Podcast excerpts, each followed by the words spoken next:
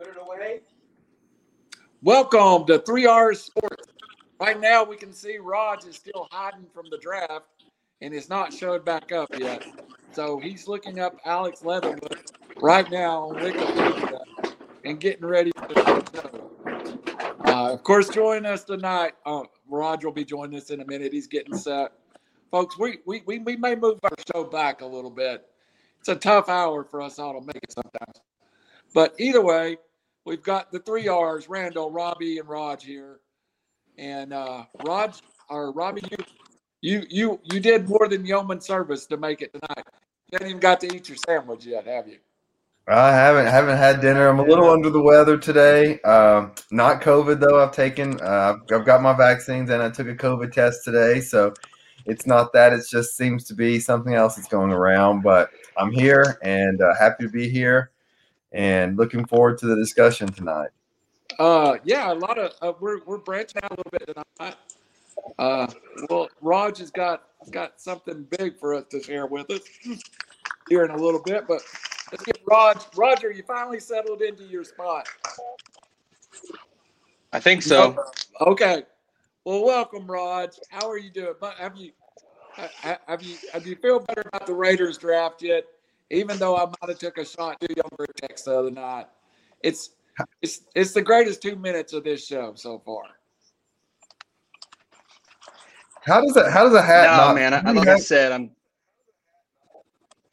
What's that? How? I said, how is your hat not on the right size? Uh, I was. That's a good question. My dog had it in her mouth, and she got a piece of the back. So, uh, Okay. that is exactly why. And Randall, to answer your question, no, I'm not over it. I never will be over it. You've got one shot every year at the NFL draft. You need to make sure you get value. The Raiders never get value, and you, you can't. You know, you're, you're flipping a coin. The Raiders are like a, a, a fountain where you flip a coin and you wish. You know, there, there are no measurables. There are no like taking this guy here. There's no Trevor Lawrence selections. In fact, when they had number one overall, they picked Jamarcus Russell. So it's perpetual fountain wish, Trevi Fountain in Italy. Throw it over your back shoulder and hope for the best, which never happens. Well, I'll remind you the Falcons has had two number one overall selections. One was Aundray Bruce, who ended up playing tight end for the Raiders, and the other one ended up in federal prison. So it's not like we've done so well with the number one pick either. But tonight we have that. I remember that. a variety of subjects to talk about, getting everybody squared in. But tonight we're going to lead with, and, and Roger, I'd like for you to tell a little bit of the background of how you've got to know him and stuff. We have a great UFC event this weekend, and a friend of the show is fighting uh, the co-main event. Hopefully, fingers crossed, future guest of the show. But uh, explain your connection with with uh, uh, and uh, and and and let's talk a little bit about the fight. And he changes hats again. I like the Dodger hat. Here, I got the brakes. Yeah, I, I probably should mix it up, but I didn't feel like it right now. Go to my go-to. Um, so Benny Beneil Dariush is an amazing guy. One of my best friends uh, from college. He is a physician and end up marrying a pretty nurse, and the nurse is Benny's sister. So uh, Benny is his brother-in-law, and I met him years ago at the bachelor party. Of course, my buddy wouldn't do anything because her his wife to be's brother is an MMA fighter. But now Benny's not like that, man. He's super chill. He's very passionate, very religious. In fact, um, you know, I, I'm gonna try to get him on the show, but why can't I get this camera right? Um, you know, he's very ab- about Haiti, especially, and um, he's helping to build orphanages there. So, you know, I'd like to give him that platform as well because he's one of those guys that just tries to make the world a better place. But yeah, Benny and I have known each other for about ten years. Um, you know, I've been. my daddy's birthday. What? he said it's my daddy's birthday. Thanks, bud. I appreciate that. Yeah, happy, He was happy planning birthday. that, by the way. Happy birthday there, buddy. Yeah, dude. Much, Well, much Maybe it was appreciated. Uh, thanks.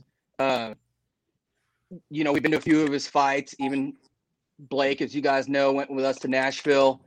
Um, you know, I saw his first fight was in Conyers, Georgia, when he was like on the under under under undercard, and now he's the co-main event. So uh, I'm excited for him. You know, he's won six in a row, and uh, I think this is a very interesting matchup. So his opponent is a UFC legend and uh, one of my favorite fighters, Ferguson, who strangely has a tie to the owner of iLogic Media that we are on right now. His name Jonathan Danger Cole. Ferguson used to work for him. So both sides of the co-main, we've got connections to for the show. Uh, just not really the fight, but isn't it is there any more sport that you can go from the top to the bottom than UFC? Ferguson's lost, I think, two fights in a row. Uh, Dana White fires you basically if you lose three fights. How can you go from the top five to being fired? I mean, UFC, there's no second chances. Yeah. Like, so for me, UFC is kind of like the Premier League in soccer. Like, I know what's going on and I know people are obsessed with it but to say I know anything about it would be a stretch. Um, but just on what you know, the brief, um, it seems like it's a you know, it's a essentially a sink or swim. You're your own business, essentially, is what you are, and you're an entrepreneur yeah. out there. You have your product, which is fighting, and you know, there's really one person you need to impress, and and and Dana White, and then you know grab a following, and you have to prove that you have you bring something to the table that makes them money money, um, and then you know, or else you're you're gone. And so it is ultimately the fighting for your life and livelihood, which I guess is why it is so appealing to people. Um, but I, I mean, I personally, I'd love to have your buddy on the the show and hear his story. And sounds like he's doing um, a lot of good things aside from in the ring. Well, and, and to, to, his question, the, I looked up and you know I kind of knew it in my heart. He is doing great things outside the ring. He's been fighting since 2009 to get to this point, yeah. Rod. I mean, it's been a, he's 32 years old himself. It's been an incredibly long journey to get to this point. Yeah, man, he had to earn it. Like I said, you know, work his way up, and you know, there's an element of UFC that's a bit WWE, if you ask me. That's about marketing and whatnot. You know, I can't confirm, but through my buddy, I've asked like, you know, Dana White. Why is my camera tripping? Uh, you know, they want you to talk trash and be brash. You know, Tony Ferguson, his nickname is El Cucuy, which is like basically loosely translate to an urban legend about a boogeyman, like somebody who would snatch up bad kids. Uh, uh, a, a ghost monster type thing. So, um, and you know he he's a chaotic fighter that high energy, all action. That, like you said, Randall basically murdered people for years.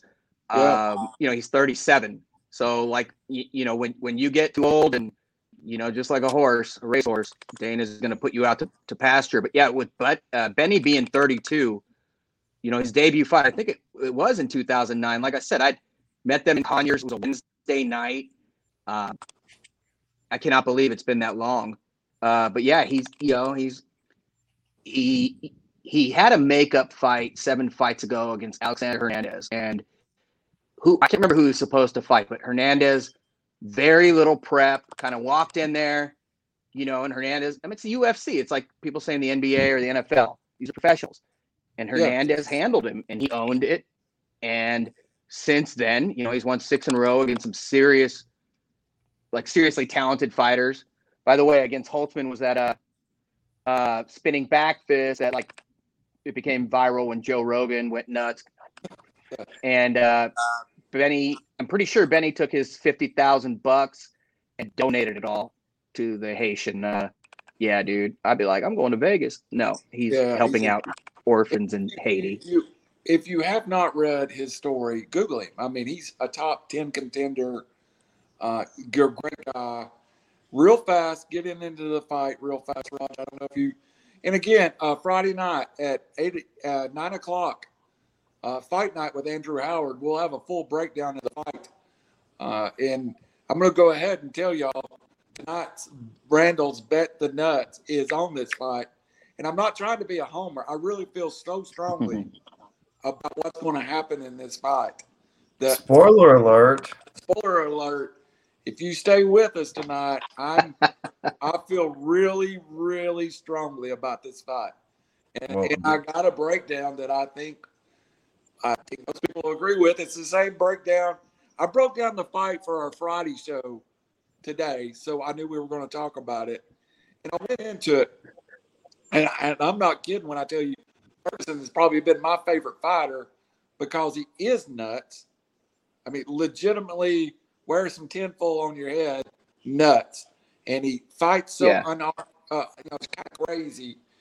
Uh, but but I will get to uh, that in the Bet Your Nuts segment. But this division, real quick, last question. You really, really are facing an uphill battle. Khabib just retired. The main event of this fire fight is Oliveira versus Chandler to hang the title on one of those. In July, you have McGregor fighting Poirier, and uh, the winner of that you would expect to get a title shot. You also have setting at number two, who lost to Khabib right before he retired, and Justin Gaethje, somebody that deserves another shot at this title. There, there. This may be the primary division in UFC, Raj. Does have you ever asked Benny? Has he ever thought about going up or down? It seems like even up outside of Usman, the opportunities are greater. Yeah, I actually have. Um, you know, for many years, Dos Anjos was number one in the division. That's like his best friend, his sparring partner. They're both out of Kings MMA, uh, based in Huntington Beach. They opened up a new location where near where Benny lives in Yorba Linda. Um, you, you know, and he's Benny is such a principled, good dude. He he wouldn't fight him. He would not fight his best friend and sparring partner partner for a championship because he's not worried about himself as much as you know, I, I think he truly appreciates the tactical skill. Like, you know, I don't want to use the term warfare, but you know, just look at his fights. He's not a guy that he's the opposite of Ferguson. He's not going to go in there and go Tasmanian devil and you know knock people out of the the ring. You know, he's going to be very uh, methodical and poised, and then he's going to seize his opportunity. And sometimes it's at 438 in the first round, like he did against Holtzman. Other times, you know, against Klose, it was an overhand left in the second a rear naked choke against Camacho, you know, otherwise no decision. He's just a smart tactical fighter, and if you leave a window open, he's gonna come through. Absolutely, and you'll get my prediction later tonight. Do you have a prediction, Raj? Now, or do you want to save yours? I do. It's my okay. I'll say mine for bet your nuts, but I mean, I, I think right. everyone knows where I'm going, but there's a reason well, why. I think everybody knows where I'm going with my Hey, how much? How much does this fight cost? For um, I assume it's on pay per view. How much does it cost? Uh, it's a it's a standard fifty nine ninety five. The main events for the lightweight championship. So, okay, he's getting. We got to figure out where we're gonna watch it because. Uh, yeah, let me know, and I may. Yeah. so that's a great segue from money to money. Robbie is the money expert of our little gang here. Robbie, the I posted in our group chat and we discussed it. It's been all over the internet. The Dolphins, I mean the uh, the Dolphins. I think the Bama could beat the Dolphins, but let's get back to it. Bama's players signed contracts totaling 136 million dollars in the recent draft. That's their slot that's what they'll take from it. That includes six first round picks, $136 million. But in 2010, Sam Bradford signed one contract as a rookie for $78 million. Has the NFL got it right now in that you earn your money on your second contract? Oh, 100%. Well, let's go back to the Alabama number yes. and that you that marking video they put out. Oh my gosh, what I watched it and it, it just made me sick because, like, man, what a recruiting video. Just show that whenever kids on campus are looking at you. You talk about an NFL factory, and you come there, you can sit for a while, don't put your body through much, get better, you play your year. NFL riches um, await. But as far as NFL getting it right, yes, abs- there was a huge, huge problem um, with the rookie wage scale, and not only the number, as anyone who watches the NFL uh, knows, it's it's not the total number; it's the guaranteed money, right? Because those contracts might as well be written on napkins as, as far as it goes to the player. And so I can't remember what the number was of that 78. I want to say it was probably 38, 35, or 30, around the 30 to 40 million dollar guarantees Right. And that's when, that's when teams really had consequences for missing on these first round quarterbacks. And you know, I can't remember if he was the last. I know J- Jamarcus Russell's was huge. Uh, you had Bradford, Stafford, those guys, and Bradford I mean, was the last one. Everybody's okay. bought it since Bradford. Yeah, and so the NFL they saw a problem that was just like we're gambling way too much money on these kids that are not proven. And you have, you know, go back as far as Peyton Manning and Ryan Leaf, there was serious, serious debate on who should be taking number one. Um, Colts hit a home run, and of no fault of their own, who wouldn't have picked Ryan picked Ryan Leaf at number two that year? Everyone would have. And it was just the and then they're stuck with this huge cap number that they have to pay out. Yeah, and it was so it, your, your point is very, very good. It was actually tragic for the Chargers to have the second overall pick in '98. Yeah, and end, up with Ryan Leaf and all that money that was guaranteed. Mm-hmm. I mean, yeah, and and yeah, and, and I hate to pick on the Raiders, but yeah, when they picked Jamarcus Russell, like yeah, I mean back then those those that much money to one player, and wh- whether they're a but a complete bust or just serviceable, it that still sets your team. That's back then it set your team back so so far, and so now you're looking when when they change the rule. Now you're looking at a team like the Jets. Hey, well, I think it's stupid, but they're still able to do it. Hey, Sam Darnold, give him a couple years, doesn't work out. Let's move on to the next person. This, this person will will draft again. You have Arizona drafting two quarterbacks in the first top five picks or top 10 picks two years in a row. Right. The, the, the NFL, as it usually does, the teams solve their problems at the player's expense. Well said. Very well said. Raj, to to finish to go to the next the next segment of this, does this now distribute the money for teams that are successful? And let, let me use the Falcons, for example. The Falcons came from kind of nowhere to the, the 17 they lost the Patriots. At the end of that season, they gave Matt Ryan, Julio Jones, and Devonta Freeman huge contracts for being veterans, leading. Now, three years later, they face a horrible, horrible salary cap problem. Is that the next area? And the second part of that is that why we see veteran players moving more and more? Because right now the Falcons have basically said we're going to move Julio because we can't afford him. Yeah, the window closed. Uh, you know, it's a matter of time, in my opinion, before the NFL realizes this is affecting the product on the field. NFL is easily the fastest growing and most popular sport in North America.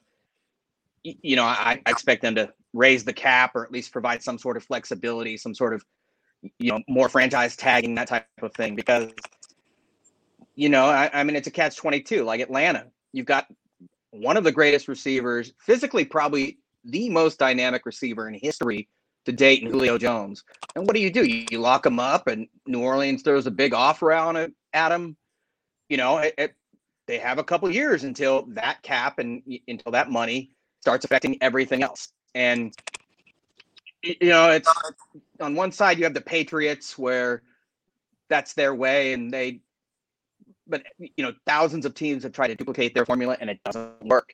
It works for them, but also Mac Jones falls to them at at 15 or whatever, so who knows about that? Hmm. Right. And and Brady Um, always took less money. Brady never said, "I want the most."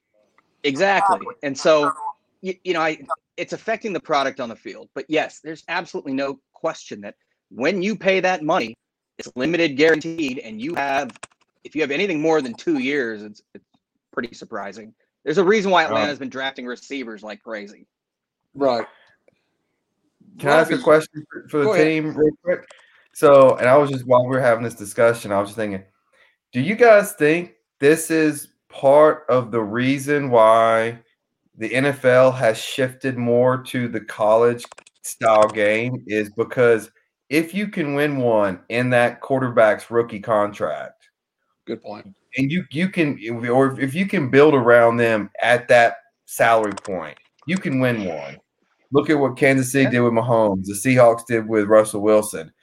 I I mean, and like Arizona's going with Kyler Murray. You think that's a factor, or is that just because these? This is just how the game is evolving. I think it's hundred percent a factor, and it's just not.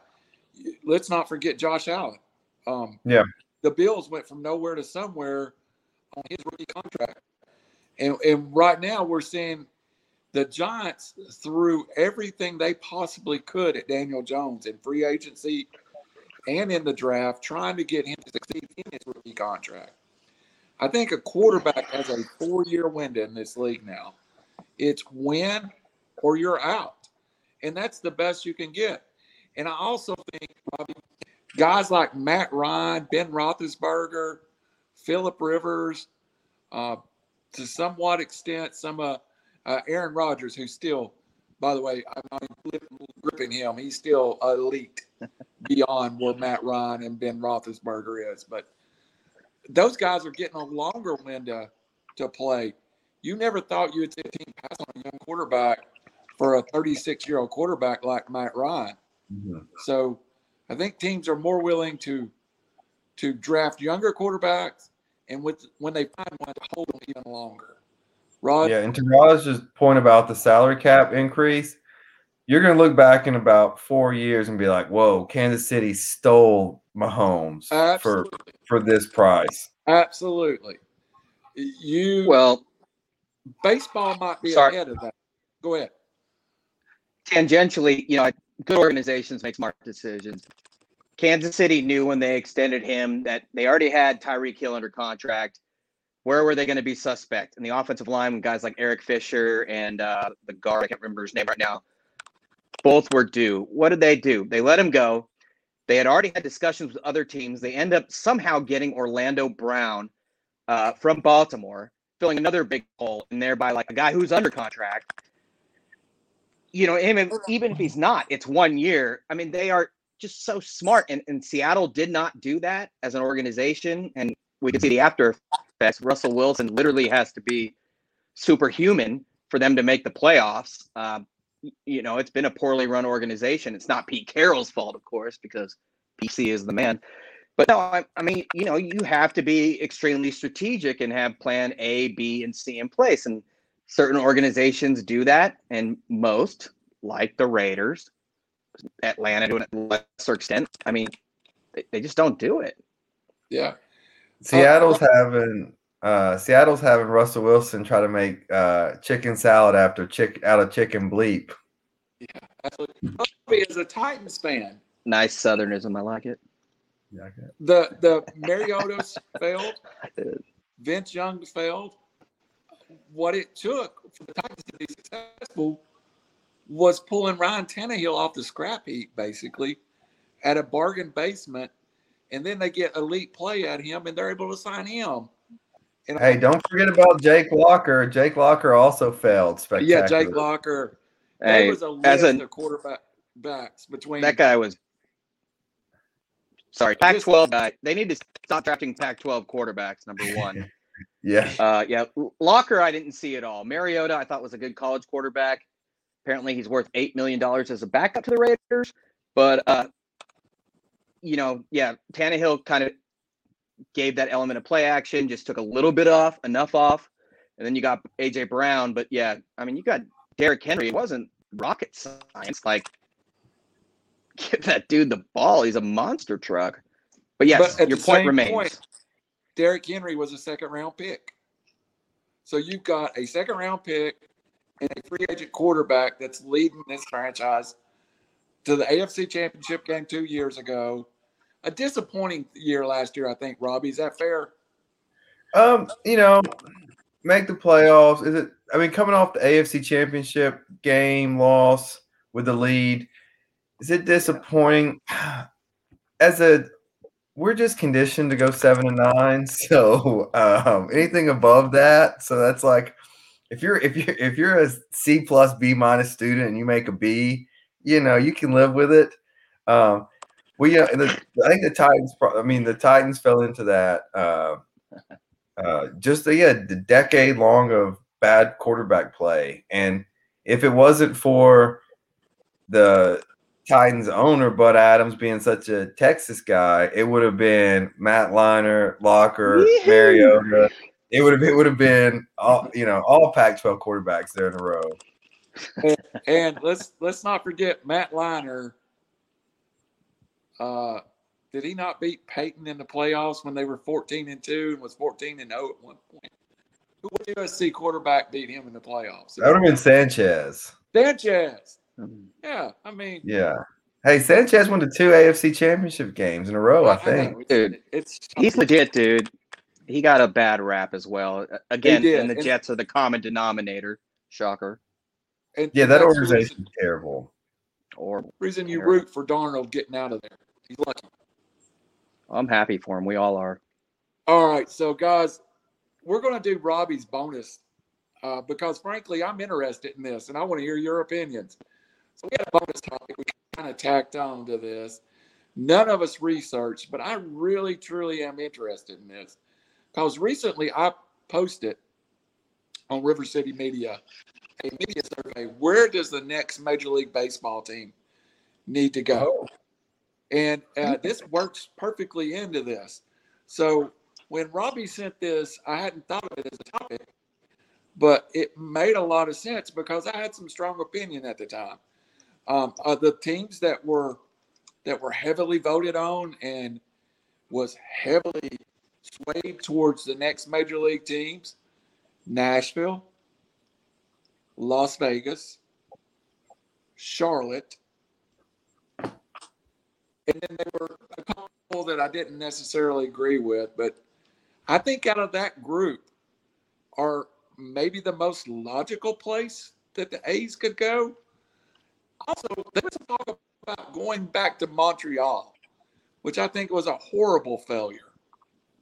But if the A's leave Oakland, where would you like to see go, Robbie? Um, yeah. Uh, so I wrote down the top four that I've heard mentioned. You you brought them up, and I'll go through some pros and cons, and then personally where um, I think they fit best. So, so the top four, top four: Vegas, Nashville, Charlotte, and you said Montreal. Um, those are the top four I've been hearing. Also, um, I like them in all of those spots. Um, I think so. Vegas makes the most sense to me because, well, one, it's just a hotbed. I think they will raise the most public funding for a stadium, which is huge for any owner wanting to move. Public. Public, yeah, public through private payers, taxpayers. Uh, but and I think you have a logical Raiders, A's, North Bay Area, California, just kind of fan excitement that's there. A lot of transplants from California moved to Vegas, especially now people are moving.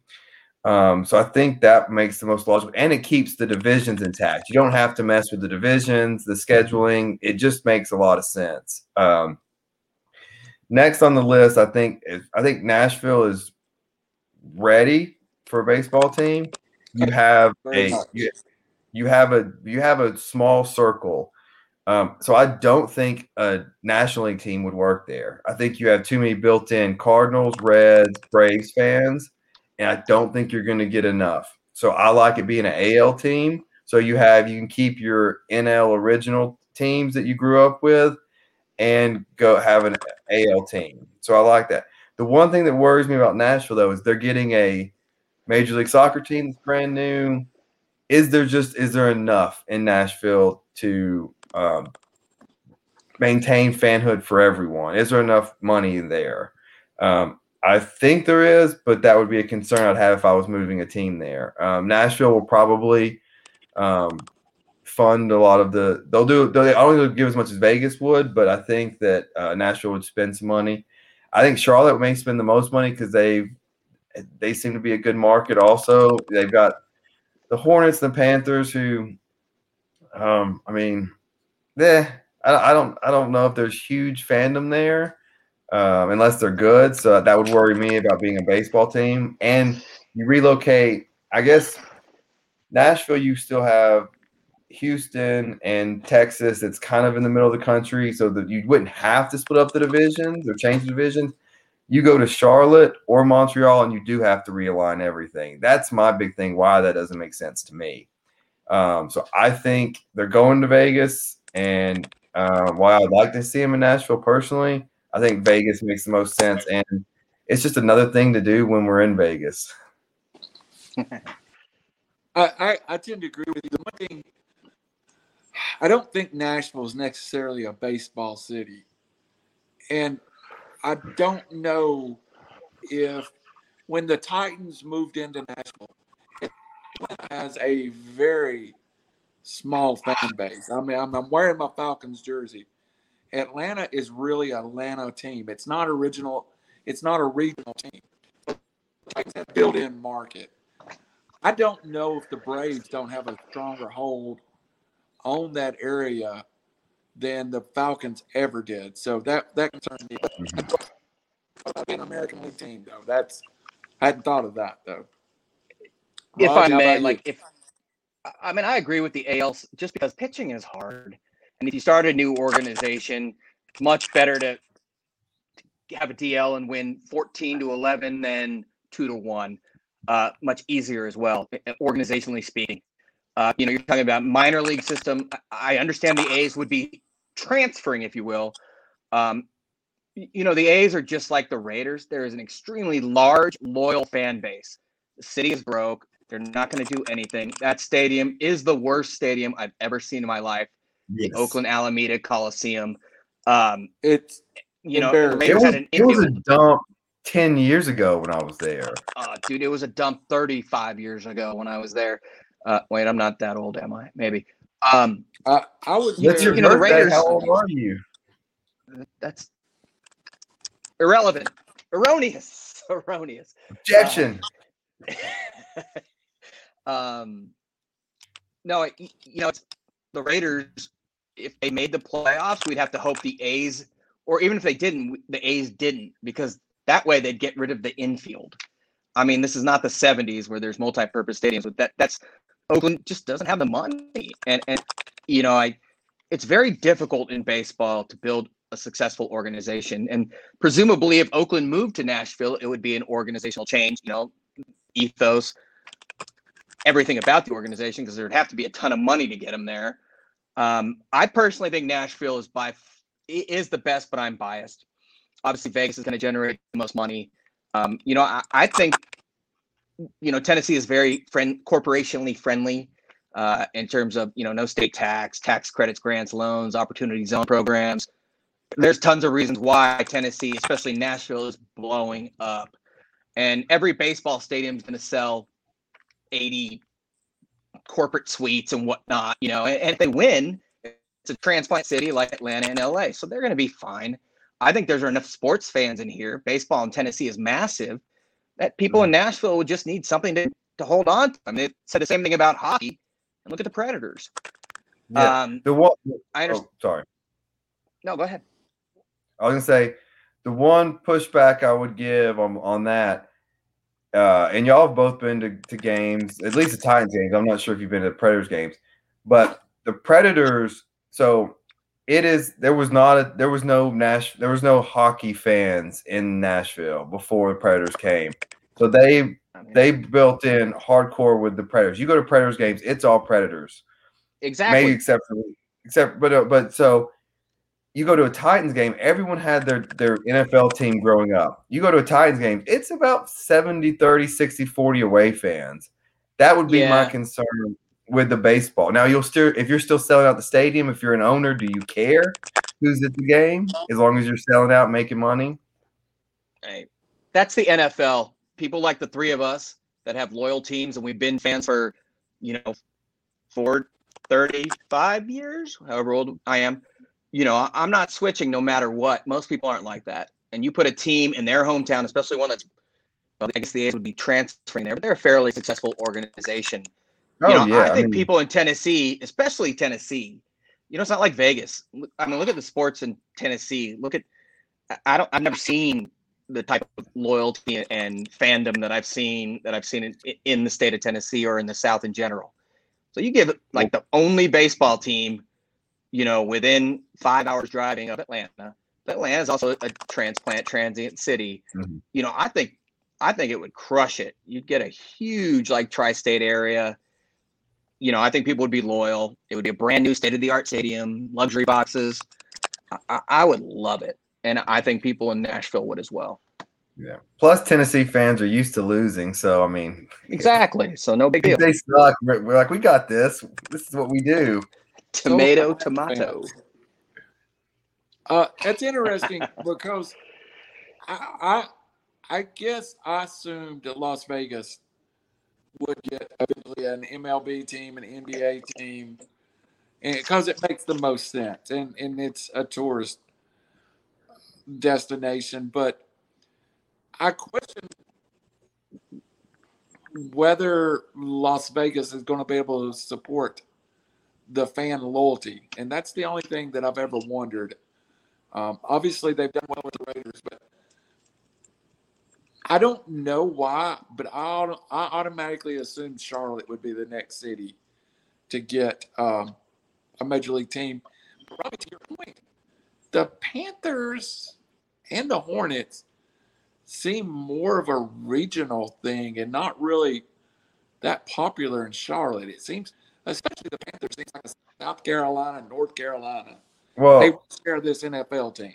Yeah, well, and we've all uh, we all spend a lot of time in Knoxville, and um, as student wise, it I believe it is obviously Tennessee, then Virginia, then I think North Carolina. As far as the student body wise, you go to a, a sports bar on a Sunday, you don't see you see more Bengals gear than you do Panthers. Right. Like they just don't, and like you would think in Chattanooga, we have a bunch of people from North Carolina or up in that region that live here. Yeah, I just don't find that like they're not the SEC. You know, it's more of a basketball town than, uh, and there's really no. I guess the, the and even the Nationals are new, like the Baltimore Orioles. But it just seems like a weird part of the country to put. I feel like you're almost moving from Oakland to the Oakland of the East Coast. Good point. It does feel that way. And that's more mid Atlantic, really, a transplant city than, you know, deep south and uh, I I get it too. North Carolina is a little different, a lot of spillover and from many different states. So, yeah, I mean, it's all going to come down to the money. So it doesn't really matter who are going to be the best fans. I think we all have established we believe it would be Nashville. But um, you know, baseball needs money and they need market share and they need visibility. And unfortunately, Las Vegas is going to get eyeballs. Rob, waiting on Robbie where would you like to see an NFL team and an NBA team? And I'll throw mine at you. I would love to see an NBA team back in Seattle. Seattle for sure. Uh, Seattle. They, the they were good fans, man. They got dimed oh. out. That, they were they were good fans. They that was a terrible and thing. In the NFL, I've always felt like Portland would be a natural rival for that West Coast. I always thought maybe Portland for an NFL team because the NFL feels a little, especially leaving Vegas, and NFL is beginning to feel, or with the Raiders leaving California. The NFL feels still a little East Coast heavy. I think I would like to see another team out on the West Coast somewhere. So that would be my two. Um, where would you like to see an NFL team at, Raj? And Robbie, next question. NBA, NFL, where would you like to see teams? I think it comes down to who can support it, really, like we discussed, and and who's got the money. Um, you know, San Diego had. I don't blame San Diego fans. If you've ever lived in San Diego, like I have and Rob has, it's 75 degrees every freaking day. Randall's lived there. Chargers too. We've all Oh, lived Randall there. has to go rehab. My bad. Yeah, Randall had more of a. y- You know, it's if the team sucked. I, I okay. I'm just gonna walk down to the beach. Like million other things to do. San Diego though does have a very loyal constituency. There's a lot of mm. people born and raised from that area. You know, look at the Padres right now. They built a new stadium. They they condensed it. They dropped uh, attendance down like 20 grand or so. Uh, don't quote me on that. And they've done very well. And the team has money now, and, and they're going after it. Um, you know, with the right market, eh, you know, another reason why the Chargers left was also because of the Murph, Qualcomm, whatever you want to call it. It's like Oakland Alameda Coliseum. It's a super outdated stadium. Um, but you know, public money is just not there. So I think San Diego deserves a team just because I know the personalities are so distinct in Southern California between San Diego, LA, you name it. Um, you know, a lot of people say San Antonio. I- I'm not a big fan of the European suggestion. Portland is a good idea. Um, you know, because it's a fact. Oregon and Washington, they don't like each other at all. Uh, would make sense with the know- two LA teams. To yeah, me. and maybe the middle of the country, you put it, you know, traveling wise and whatnot. I know St. Louis is there. Uh, Put a team in Kansas or Nebraska. You don't think they'd sell out? What else is there to do? Uh, again, no, it's about marketing and putting eyes on the TV. But um, yeah, I, I would go San Diego. Ironically enough, Interesting. Robbie, how about you? So, uh, Raj brought up some good points.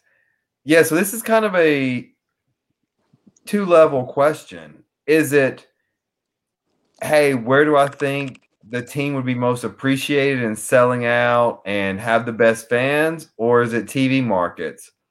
Well, I've said Different questions. I've said for right. years, if I if if you take TV out of it, if I'm an NFL owner, I'm I'm going down to Birmingham and I'm putting a team in Birmingham in a football crazed state, and I'm getting them to change their alcohol laws. so They can sell on Sundays, and uh, I'm taking that. Hey, just to wanting to watch the Alabama, and the all. I mean, that's Paul Finebaum made a career of just talking about Alabama and Auburn football all year long. Like it's insane there.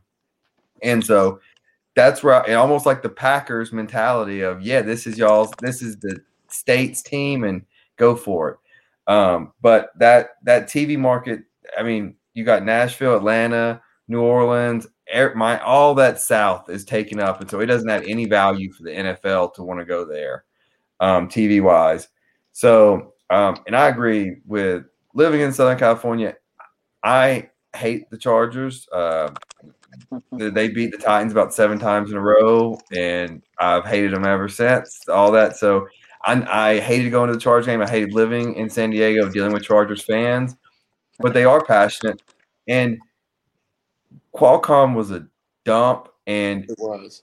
it like you couldn't you couldn't sell somebody on hey go watch this game live in this horrible stadium versus watching it on TV in front of your your in your house or at the bar.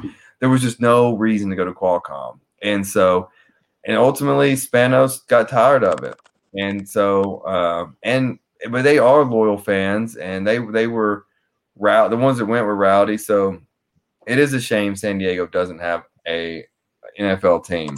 So I think that's a good market. Um, and then NBA, yeah, Seattle just makes so much sense, and that goes with, the Portland Seattle rivalry. Yes, those those two states aren't aren't. They, it's almost like Tennessee and Alabama. I mean, obviously not as um, as you know intense. I don't think, but it is very much the same as yeah. You're from across that line, and, and don't come into our line.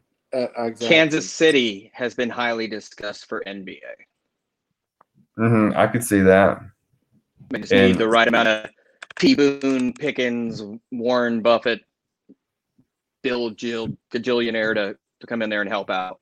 Well, and, and I've, I've I've always thought. I mean, like there's there's there's market research behind these leagues they're trying to start, where these college town obsessed fan groups. There's a market. They just have to get enough money to start the league and get it run. That the the attention hasn't really been the problem. It's been the running out of money has been the problem.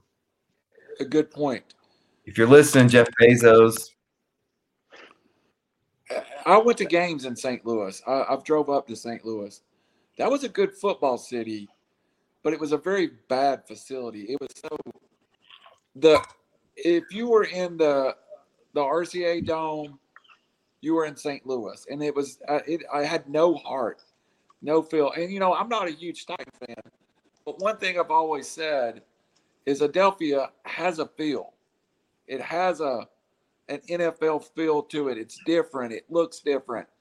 I think some of these cities, like St. Louis, could support an NFL team. I just think their their ideals of what a stadium was 20 years ago was very bad. But back to your point, Robbie, they were the number one attended team in the spring league. Raj, go ahead. As a technicality, that's what Robbie and I do. The RCA Dome was in, in Indianapolis. it Yeah. was. I believe it was like, I think it was like the TWA Dome or Edward Jones Dome. Uh, it was Randall Edward doesn't Jones deserve this. Louis. He's got. Sh- okay, there you go. And Thank you. and it's Nissan Stadium in Nashville, not Adelphia. Adelphia was the original one. I think it's I'm been through a couple of different names since Yeah. then. Yeah, I'm still on Adelphia. Hey, I'm We're still stuck in the past, man. Uh, Mercedes Benz is still the Georgia Dome to me. Hey, But you're I'm right. supposed dude, to, how, how are we going to get sponsorships with all these mispronounce misuse of name brands? Actually meant RCA Dome in Indianapolis was the same as the TWA Dome in St. Louis. That comparison I actually meant. Yeah, well, You're PSA the for anyone building a stadium, do not build a dome, a hard dome unless you absolutely have to. Retractable roof it or go outdoors. Absolutely. Uh, last question Agreed. on this subject, guys. Will we ever see an NFL team in London?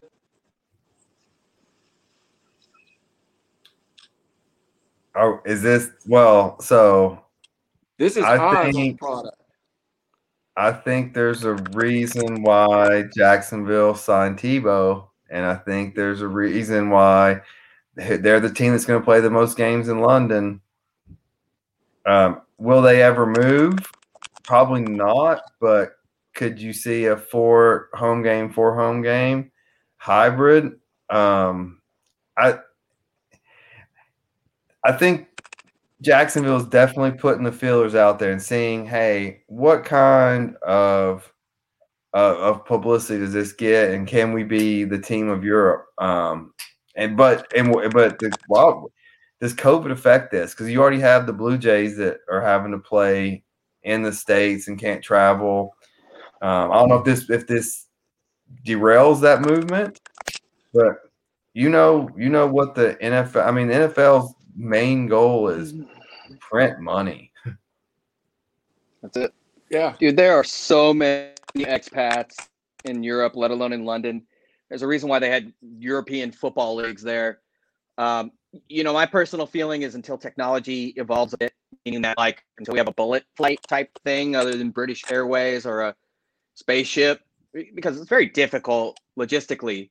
You know, the NFL has to basically plan three weeks out for a game in, uh, across the pond meaning that they have to have a strategic game divisionally for the team that's at home before they go to London.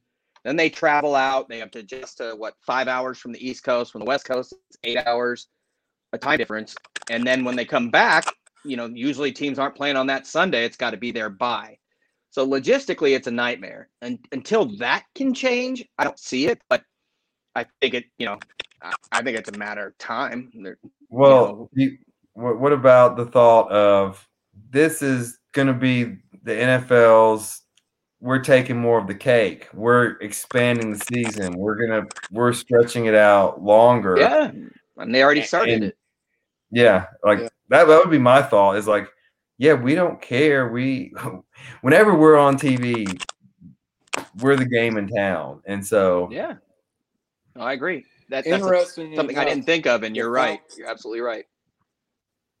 the the Falcons are signed up for one of these guys this year, and I was on a a call with some other people. My friend Howie was, and it really is almost nightmare situation if you try to play and come back within a week. You, you really do, as Rod said. So, um, and I think that's that's going to affect the Falcons this year. They're giving up a home game to play in London, playing nine road games, seven games, game in London. So, odd quirk of the scheduling. They end up on the road ten times and at home seven times. And for. This week, it was announced that Tim Tebow will be signing a one-year deal with the Jacksonville Jaguars. Robbie, is this football or fans? is this for um so i think um mr khan is living in the spotlight right now and he wants all of it he can get um i think and Ur- urban meyer is a ego driven person too and the more attention in jacksonville the better i think that it's going to help Trevor Lawrence as much because if he doesn't have, if he has a bad game, oh, why didn't Tebow get to play? Why didn't Tebow? What kind of package you're you going to put him in? There's, and for whatever reason, I don't understand it. There, I mean, that guy just draws so much attention and so polarizing, and I don't really understand why people care so much. But they, I was uh, on my drive to Middle Tennessee today. They were talking about in a minor league game in baseball, there was like 500 people in the left field or right field, whichever one he was playing, to watch him just sit there and do nothing. And it's just, it's mind blowing, but it's just an attention grab. And I mean, look, if you're Jacksonville, I don't know what the league minimum is, uh, but that's what, if he, if so, you signed him, he's to try out, you'll pay, it, listen, he's probably to make the team, and you pay him the minimum contract that's worth so much money in jersey sales and ticket sales. Um, Gardner Minshew, though, he's wearing number 15 right now. I'd be writing, I'd be like, oh, this price of this number 15 is going up and up and up every day if Tebow wants to buy it. but I mean, it's follow the money. That's the answer to this question. It, it is not about football. Woman, he can't play. Tight. He couldn't play quarterback in the NFL. He can't play tight end. He can't play running back. This is all publicity. He's I- if and I, I can't remember whose quote I'm borrowing right now, but it, if it was Kelce, uh, I, I'm messing up. It was the three best tight ends in the league. Uh, they still would have done this. Son Tebow is number five tight end. Get some publicity. Rod? Everyone needs something to believe in. You know, when I was in India in 1998, I was in a small town in Gujarat, and my family, if you can't sell alcohol on a certain day, we don't like it. So over there, you can kind of grease somebody or whatnot. And it wasn't one of those days. And I asked, "What's going on here, guy?" And the guy was like, "I could use an Indian accent here, but if Hank Azaria feels like he shouldn't say Apu anymore, I probably shouldn't." Although for the record, most Indians, like my parents, think Apu is hilarious. But the dude was like, you know, Billy Graham is going to be here. So I just did it. Uh, and, you know, there are 500,000 people. White guys can't laugh at that. Uh, literally 500,000 people. And there's a massive Christian population in India. Why? Connect the dots, you know, no pun intended. Oh, that's bad. Um, I've lived in All right, Tennessee here comes the. FCC. The FCC is I- I getting on Tennessee again. too long. The point is, people need something to believe in. You know, I didn't like Tim Tebow initially, but just because of Randall's trying not to show his smile, but hey, dude, it's my bad. Um, you know why? Then I ask why don't I like him? Oh, because he's good. Because he does the right thing. Because you know it wasn't his fault. There was a camera in his face at all times. He's a role model, man, and and he did well under the biggest spotlight. Like, and I mean that literally, not like from a heaven down, like physically. Um, you know, there's what's wrong with the guy?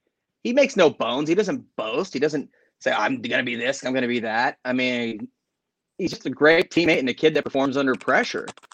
So I get it. I guess now he's like, I'm old, so he must be old too. Like, what is he, like 40 or something? 35? Tebow? 33. Yeah, younger.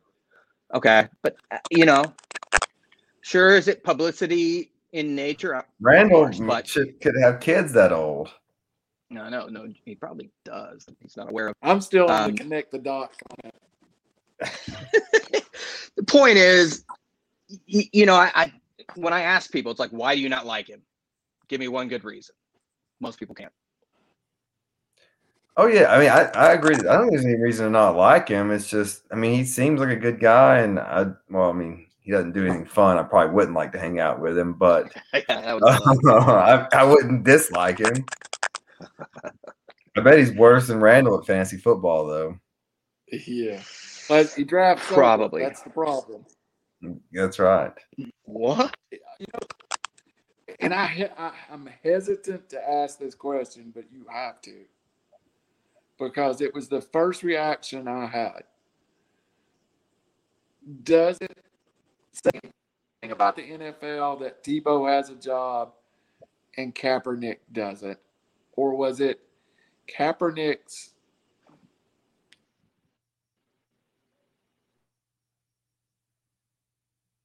You cut out on that last bit, and he's out. Raj, you want to take this first? You want me to? Go ahead. Um, I think you. Oh, well, we'll get him to clarify his question if he's coming back. I think we get the- sorry, but The gist of it. Is there anything more? There's Amber Alert in the Oliver Springs, and evidently I saw that. Yeah. I saw that as well. God. So, does it say anything Prayers. about the NFL that Tebow has a job and Kaepernick doesn't, or was it Kaepernick could have got a job, and his Atlanta workout turned into a just a circus?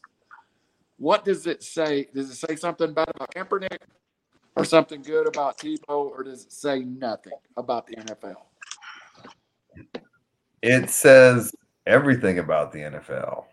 It says that they will welcome a circus if it's a circus on their terms.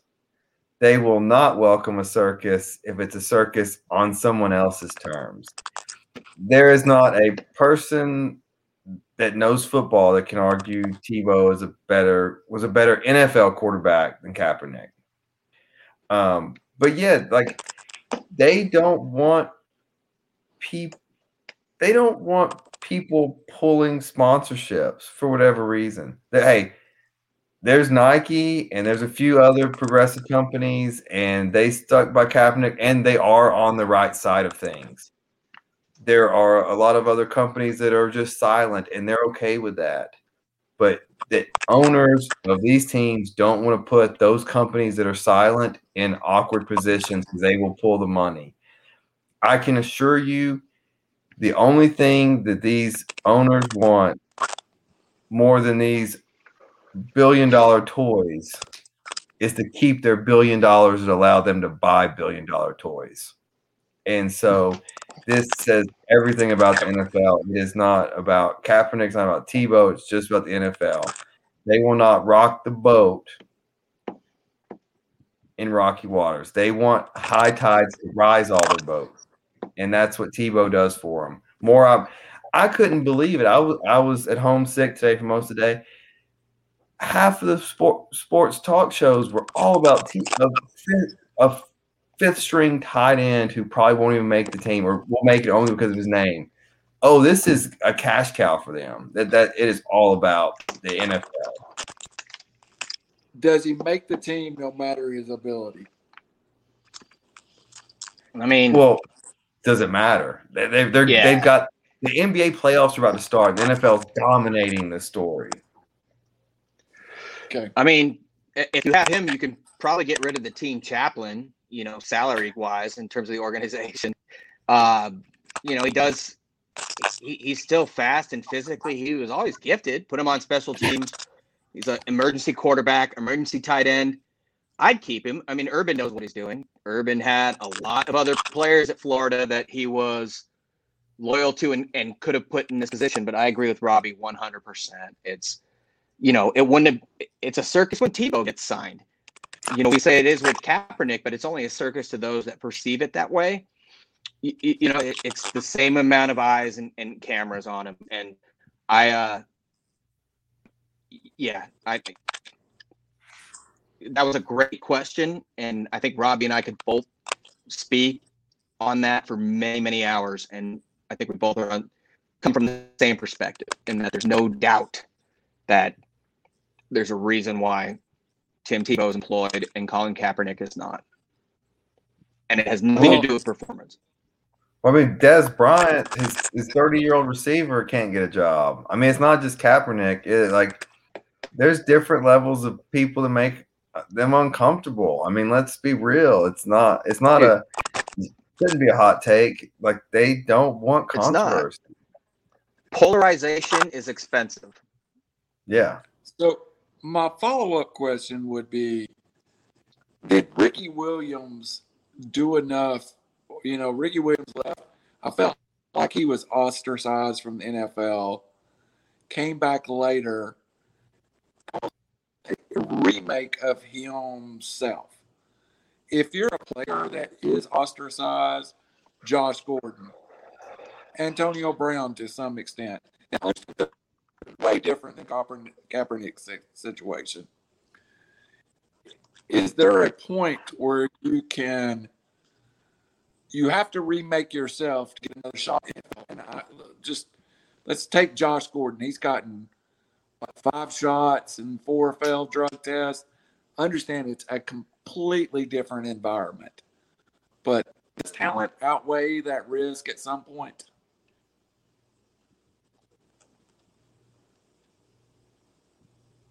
No. My opinion, no, because professionally speaking, there's enough guys to kind of fill the void. Again, you rock the boat, you cost an owner and teams money potentially you know, I hesitate to put Josh Gordon and Ricky Williams class because Ricky w- Williams is now like a holistic holistic healer. You know, he believed in the medicinal benefits of, and we don't want to go pro versus con, but you know, uh, uh, smoke he said is something that God put on the earth for you and me to enjoy, take advantage. Uh, you know, he he didn't just say I smoke weed like Josh Gordon more or less seems to have said. He, he talked about the medicinal benefits. You, you know, holistic, like I said, spiritual and whatnot. You, you, know, Ricky Williams took a stand, and Ricky Williams was a guy though that didn't need really to to to be defined by the NFL, if you will. He did come back and try to play the game, but he also stopped that as well. Um, Josh Gordon is just, you know, I think a dude that is a bit stubborn and like, you know, I can smoke weed. Nobody's gonna stop me. I'm still the fastest dude on earth. Um, you know, Ricky Williams was a pretty principled dude. Now, I don't want to put him in the same, you know, category as Colin Kaepernick when it comes to principle, but you know, Kaepernick. Part of me believes that that there was a footprint there, and, and that Kaepernick, without Ricky Williams taking a stand and being like, you know, forget you, you know, I'm gonna do what I want. Kaepernick, you know, maybe not would have, maybe not would have, you know, been as ostentatious. That's probably not the right word, but you know, Ricky Williams wore a dress on ESPN.com with Ditka. He didn't care, man. He, that, and that was part of the point. Now Kaepernick, it's a different era now. Uh, but you, you know, long story short, performance is irrelevant when it comes to controversy. If yeah. that makes sense. And I uh, well, we we did we weren't going to talk about this, so we're kind of going here. And I don't. I, am trying to go off of my memory about Ricky Williams. My and I could be wrong, but my thought, my memory is that Ricky Williams never got suspended. He just said, "I." am going to retire because I prefer to smoke weed over play football. Um, and so that's a choice. Uh, and and and and even today, like you know, ten years, fifteen years later, that's a whole different. The society has changed on that. What Josh, it's like your best ability is always availability, and so Josh Gordon, because NFL drug tests, they're not drug tests, they're stupid tests, and so you know when they're coming, and if you can't pass them, then you're just you're just too stupid to play the game, and and I think that's where it came into Josh Gordon's failure in the NFL was you can't be available. You can't be trusted to be there because you keep failing these drug tests. Oh my gosh, they have to be mapped out. Are you trying like it's naive to think that most of the NFL don't use marijuana.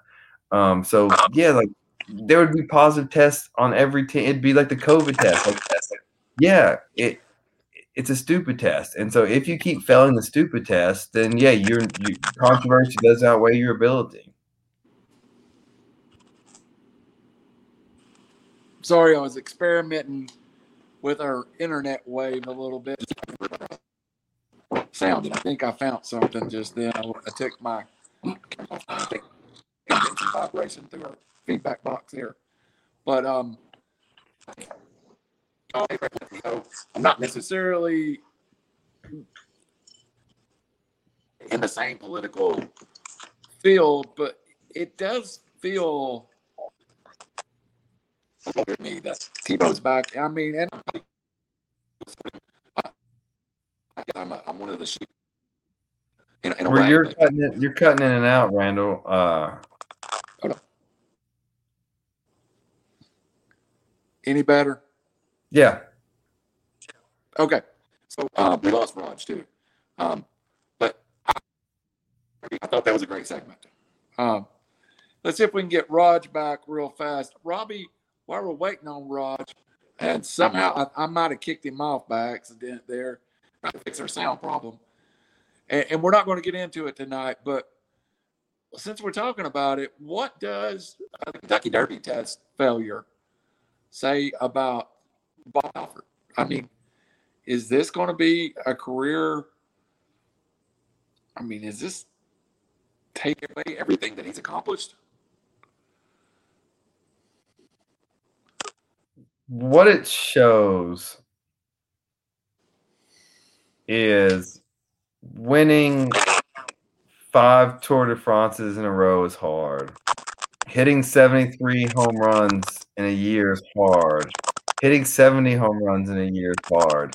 Hitting 66 home runs in a year is hard.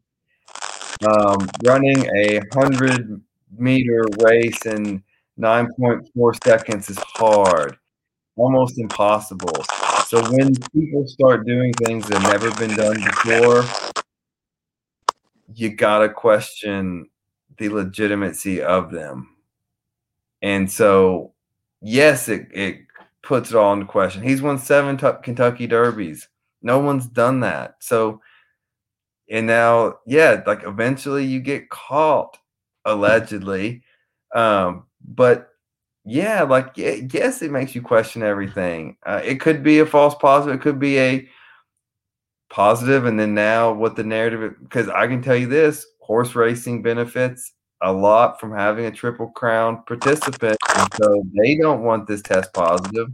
And I hate to be the don't trust anything, but I'm I'm a follow the money person. I just am. Uh, I, I, like there's such insane incentive to cheat in that sport, and so yeah, like it, you're testing a horse, man. Like uh there's so yeah, someone came and threw some hay in. Uh oh, I'd see Aaron. I forgot about Mettenberger. I forgot we had him as a Titans quarterback too.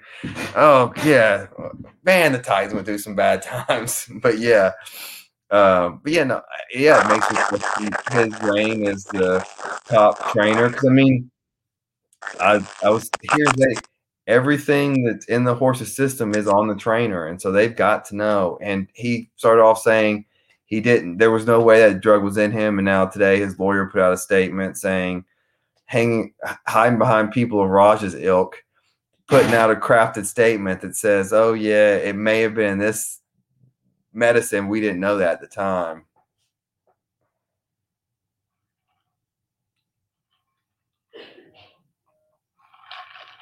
Raj, I can't hear you. Oh, hold on.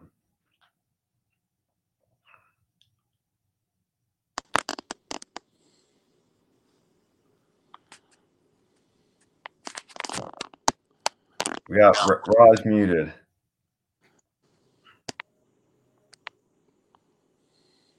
Muted you. Yeah, no, you're All right, good. sweet. Now I'm good.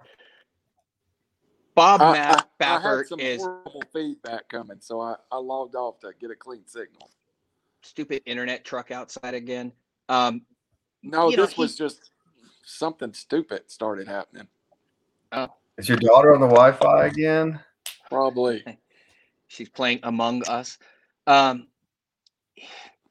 this was surprising because normally when Bob Baffert is an issue of controversy, it, it's not for something this blatant and obvious. Otomax has a clear corticosteroid steroid in it, betamethasone. I mean, I'm, you know, it's topical. I think so. I, I, I mean, I was shocked by this because this is not something that would enhance performance per se. I mean, I guess it's not like Bonds injecting his head and it increasing eight sizes, but he knows better. You know, it's it. I, I was very surprised by this. Like I said, ordinarily when Bob Baffert, uh, ins- incites controversy, incites controversy, excuse me, uh, it, it's nothing like this. I mean, he knows post race tests and whatnot, you know, and I was very surprised by this. He, I think they called it environmental contamination, which uh, I don't know about that, but when Robbie said, you know, he said it right. I mean, you follow the money, and uh, very few sports have more money riding on it than this one, and no one has been more successful as a trainer than Bob Baffert. Very nicely done on the medical terms or the or the prescription terms. I like that. Can you be told my you I'm- doctor? Well, I am Indian, but the closest thing I get to being a doctor, aside from like my mom, sister, brother-in-law, dad, uncle, is that uh, I work for a company that sells band-aids. So You, you should hear me trying to pronounce medical terms in a deposition. It's embarrassing. I'm just like, doctor, what, what does this say? How do you pronounce this? and I- that's I'm got an effect as well. Personally, say I still haven't recovered from the follow the dot comment. I'm. I don't know why. Uh, It was connect the dots. Connect. If you're going to give me credit for racist things that only the brown guy can say, give me a full and appropriate credit. I would appreciate it. that that that made my day. So, all right, guys, we got about ten minutes here, and I'm sorry, everybody. It was we just dropped for some reason. Every now and then we'll do that. But let's get to our bet or nuts segment. Um, I may be off, but I have Raj at four and zero. Have you lost a bet your nuts yet? I did. I lost one when I wasn't prepared. And no excuses. We don't make excuses in life. I picked uh, the over in Seattle and Houston, and the under came in. It was that night. I was like, I looked at the pitchers, and I'm like, oh, they has more than five, five and a half runs. So I'm actually three and one. Okay, so Robbie, you're three and one. I'm three and one, and Raj is three and one. So I'm tied with you guys. yeah, Dude, when um, is that ever the case? That's never That- the case. that's Oh, bad man, company to keep. So I know, I'm dude. go I'm, I'm struggling. and I'm going to finally reveal. Uh, I'm going to reveal my somebody's on River City Media saying hi to us. I have no idea who that is. Uh, Hello. I'm going to talk about the fight, uh, Benny versus Ferguson. So I listened to my guy MMA Guru. I listened to a couple of podcasts, and all three of them had the fight going the same way. And it was almost I walked into this fight earlier in the week, and to be honest with you, I felt like, okay, Benny's there to be a sacrificial lamb for Tony Ferguson to get corrected again. And then I started listening to the guys who was like, why are they fighting three rounds? And why is Tony Ferguson fighting this gauntlet? Why is this? Why is that? And it strangely started to make sense to me that really these two guys have changed spots. Dana White wants Benny to win this fight. I believe Benny would be a huge draw to the UFC right now. Um, I think it's a good matchup for Benny. And all three of my guys I listen to when I prepare my predictions for the fight night show predicted it the same way 29, 28, three rounds, unanimous decision, Benny over Tony Ferguson. That round decision will get you about plus 400. Slight favorite in the fight. So play it both ways and you could really clean up. But my bet your nuts is straight up. He gets him somehow. That's my bets the nuts for the week. But I really do think it's going the distance. And Rob, I'm going to go before you because number one, you're the closer when it comes to gambling due to your lack of soul and uh, uh, wallet that is unlimited or limitless wallet. That's what I was looking for. And, and desire. I wish. Um, you know, I, I, agree with you. That's why I, I, went here. You know, Tony Ferguson is. It's just a, a, battle of contrasting styles. I know they're both technically heavy strikers and whatnot, but like I said with Benny, you leave a window open. He's a smart fighter. He's very poised, uh, intelligent. You know, he he sees things in milliseconds. You know, I guess like if somebody that smoked too much weed sees things in milliseconds. Benny doesn't smoke weed, but that's what he reminds me of, like theoretically. He, he's just an extremely intelligent poise fighter. And for a guy that can be kind of a, a wild card, it's usually not a good matchup. Meaning that, you know, he's 20 and 4, I believe. And yeah. he learned his lesson a couple times from Hernandez, from I think his second fight was uh, Ramsey Nijem, who, you know, now if they fought, he would basically destroy him. But he got caught, man. I mean, and, and that's UFC. And I think Benny, after and Alexander Hernandez, he was wearing Hernandez out in that fight and got caught. If I he remember correctly. You know, it's absolutely the case. Yeah. And, and, you know what?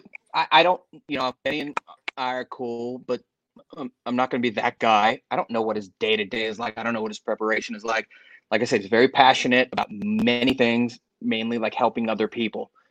Um, but I know he's also an extremely brilliant, trained, dedicated fighter, and um, I'll take him any day over guy. You know, Ferguson's 37. He's got the reach. If Ferguson was 27, yeah, I mean maybe it'd be a little different. But you know, this is a guy. I just think a bad matchup for Ferguson. Now, knock on wood, I the only thing I probably ever won at betting wise was betting on Benny because he was considered the underdog, but mainly because he's not the guy that will start talking trash and you know the Hulk Hogan like, oh yeah, like I am a real. He's not that guy. Um, but you're right. I think this fight was specifically targeted, you know, by Dana White and the powers that be, and, and uh, put up or shut up at least Ferguson and I commend him both for taking the fight. And literally, like, I think it's the most intriguing fight of the night. But my bet your nuts is on my boy, Benny minus 170. But even if we go straight up, you know, I just like the the advantage in terms of the way his mind works. All right. So, so each of y'all took one side of the fight, right? No. Right. We're on. We're on He's just going to take the other to be a contrarian. Okay. No, we're on no, the no. same side. Oh, you're on the same side. Okay. Yeah. Well, I'm going to give some people a bet tomorrow to fund their wager on the fight on Saturday. There you go. So, as we all are aware in sports, these are all professional athletes. And so, when a star goes down, you can win the next game, but you're not going to get better. Well, the Padres are in a great situation tomorrow because they're playing two. So I'm out. I don't know if you got. Before Yu re- say this, uh, Tatis Jr. tested positive for COVID today. Yep, yep. That that's that's the point. So he's down. Oh. So they're going to rally around Tatis being out.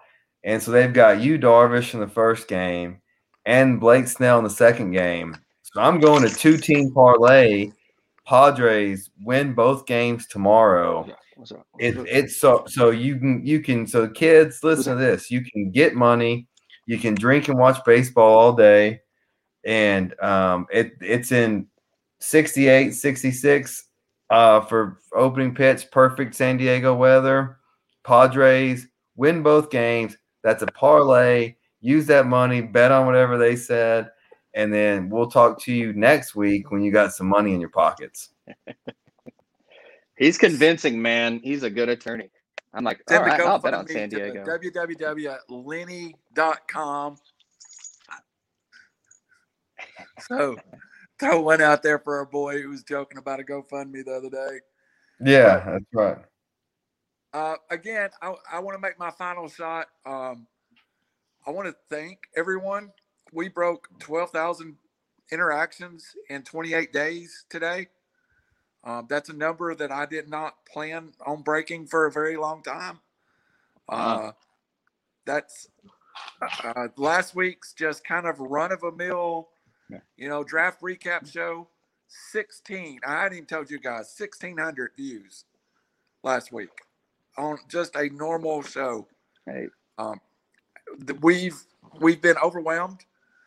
Um, 100 or 293 comments left last week on post on River City Media. I mean, it's just kind of a little bit of overwhelming, but I just want to thank everybody. And uh, we've got more coming. We're, we're probably going to start doing some shows, maybe all three of us in one room. Uh, we are expanding our equipment. We are trying to go out into public and do shows. We have the ability to take phone calls. But if you um, have supported us or you're one of our family members, whoever, sincerely, stick with us, stay with us. We got, this is a long run. And I sincerely am overwhelmed that 12,000 people took their time to go view a post or a newspaper article or our shows or you know 1600 people last week took the time to click on the link and sit there long enough for us to re, you know get a view off of just wasn't one of our specials. So that's kind of overwhelming and i i just want to thank everybody from the bottom of my heart and hate to say it but these two gurus here kind of make this network so i appreciate them too so. Robbie what do you got buddy? Um I will say, uh, any minor league baseball fans out there, the Lookouts had a great opening home stretch. Um, and hey, they've got some really good talent. I went to the games. Yes. I went to the game Saturday night. Um, also, I left my blanket that I bought there. Um, I'm still getting used to the being out in public, so much distractions. Bought a blanket, left it underneath my seat. So, whoever got my $50 blanket, you're welcome. Um, but yeah, no, the Lookouts got some talent. I'm excited to be to have them back playing. Um, the self-proclaimed not a baseball guy. I do like going in in uh, in real life and watching them, and so uh, yeah, that was my weekend. Um, it was it was good, but yeah, thanks for watching, and yeah, I look forward to more more and more content and yapping about whatever we come up with it, it's amazing when you have an open mic and you're just like, okay, we can talk about anything we want to talk about, and somebody else cares to listen. That still amazes me. That's a bold statement to say someone else cares per se. I, I get I get texts from a lot of my buddies like, "Hey, your face looks kind of fat." I'm like, "Thanks, dog. I appreciate it very much." I'll um, put you um, next to me. It'll make you look skinny. Oh man, it, my wife said it. She said, "Uh, yeah, the, you and Robbie are like she knows Robbie and I though. Like together, we're kind of Tinder, and that, that's probably a bad example, but uh, you know, a match and gasoline. Uh, she's like, yeah, but the host Randall, he's really good. I'm like, uh, thank you, appreciate that very much. I'm one fan. Uh, no, I, you know, a few things I wanted to say. Number one, uh, rest in peace to Colt Brennan, who, mm-hmm. yeah, you know, was an Orange County guy. Not that it matters, but that guy was the original run and shoot gunslinger. Uh, 130 plus TDs, like 30 picks, set all kinds of records. He passed away today, unfortunately, probably due to our opioid crisis. They believe that fentanyl was involved. Born and raised in Newport Beach. Um, you know, a lot of kids in that area were good football players, but back then, USC, UCLA, Alabama, whoever it was, you know, they only took certain guys that fit certain measurables. And he went to Hawaii and changed really how football, you know, after him was Timmy Chang and dudes that would just start slinging it. And now, as an SC guy, we're fortunate enough to have a air raid offense, which is a very good offense for talented teams. But no, back to Colt Brennan. Sarcasm aside, rest in peace, man. It's sad to see he was 37 years old. Um, I want to say thank you, everyone, especially my mom who's watching. Usually she makes fun of me. Uh, incidentally, when I moved to Tennessee, my mom was like, "Do they have Taco Bell?" I'm like, "Mom, it's not Africa. We have the same, and they may have it in Africa, maybe probably in Johannesburg." But I was like, "We've got more or less the same things here that we had at home, uh, minus the beach." And uh, no, uh, big thanks to her who watches religiously and uh, also gave me birth. That was a good thing and raised me. Um, and happy birthday to her, by the way, it's coming up. And good luck to Benny Dariush, who really is the nicest guy you'll ever meet. Awesome. Hopefully, we go three and zero on our bets. I hope so. I really do. Yeah, yeah. I, am gonna, I'm gonna, I'm gonna dip down on that Padres. Sweet. That's that's intrigues me. So yeah, happy belated, well, ha- happy birthday, Raj, and happy belated Mother's Day to everyone out there that's watching. If uh, any other mothers are watching us, yeah, yeah. All right. Any un- unwedded mothers too? That's so, right. Two weeks in a row, I've been able to mothers, get us in right at 90 minutes. I'm doing my job. So uh, we'll call it a night and uh, we'll get back. We had one topic. We'll roll over till next week. And it was a great discussion. And again, yeah, uh, Colt, I just, yeah. I just, I just remember him being a, a gunslinger and maybe, yeah, next week we'll talk about that guy. That's my answer. That's my answer to your topic next week. Uh, oh, and PSA people stop going crazy with gas. Don't be filling up your five gallon jugs over and over again. I'm trying to get to I Panama know, City dude. next week. I'm leaving. Like, just calm down. Like, have we not learned anything from the toilet paper crisis last year? Chill out. They're just trying to scare you. Pace There's yourself. Calm down. I got to get to Florida next week. I'll be I'll be doing the show from PCB again. Um, just, yeah, everyone, calm down. Just chill. I, I just went by Walmart. The line was like 80 cars long. I'm like, dude, number one, where do you have to go? Number two, yeah, you're probably spending more gas sitting in the stupid line idling. Number three, chill, dude. Did you not learn anything from recent hysteria? Like bread and yeah. milk and water, eh, toilet paper, it's all gone. I think hey, the state of Tennessee is we can adapt. The, the place for hysteric. I mean, I, I I don't even understand. People were a friend of mine was like getting off of work saying he's going to stop get gas. He had three quarters of a tank. It's like yeah, I'll get gas next Monday. You need to yeah, re- I mean, reevaluate your friends, Randall. I'm just kidding. Sorry, friend. I'm just joking. Well, it's just it's insanity, and like just just everyone relax and stop, chill, like stop being afraid. My, Listen to us instead. Yeah, my friends would get on a text where they were Buffalo Trace in Manchester, and somebody would start driving that way from Chattanooga. Now that's uh, that's true scarcity. Yeah. All right. You know, if, if, there's a liquor shortage, then yeah, I'll be the first one on the panic train. Yeah. All right. Hey, big thanks to Robbie, real quick, who persevered despite having mad cow disease and bird flu, and he said it wasn't COVID, but I mean, I can I can get my negative test out of the trash if I need to. I believe you, just because your wife is too smart for both of you, so she wouldn't let you around anybody that would make you susceptible. But no, man, you powered through. Couldn't tell you were sick and you know, Randall the same way with shingles. Hopefully, you guys are both okay, and I hope that next week I'm fine because it's a bad pattern. Yeah, hopefully we can get into uh all together pretty soon. Yeah, absolutely. So stay with us and we'll have some great news. We'll talk to you next week on 3R Sports.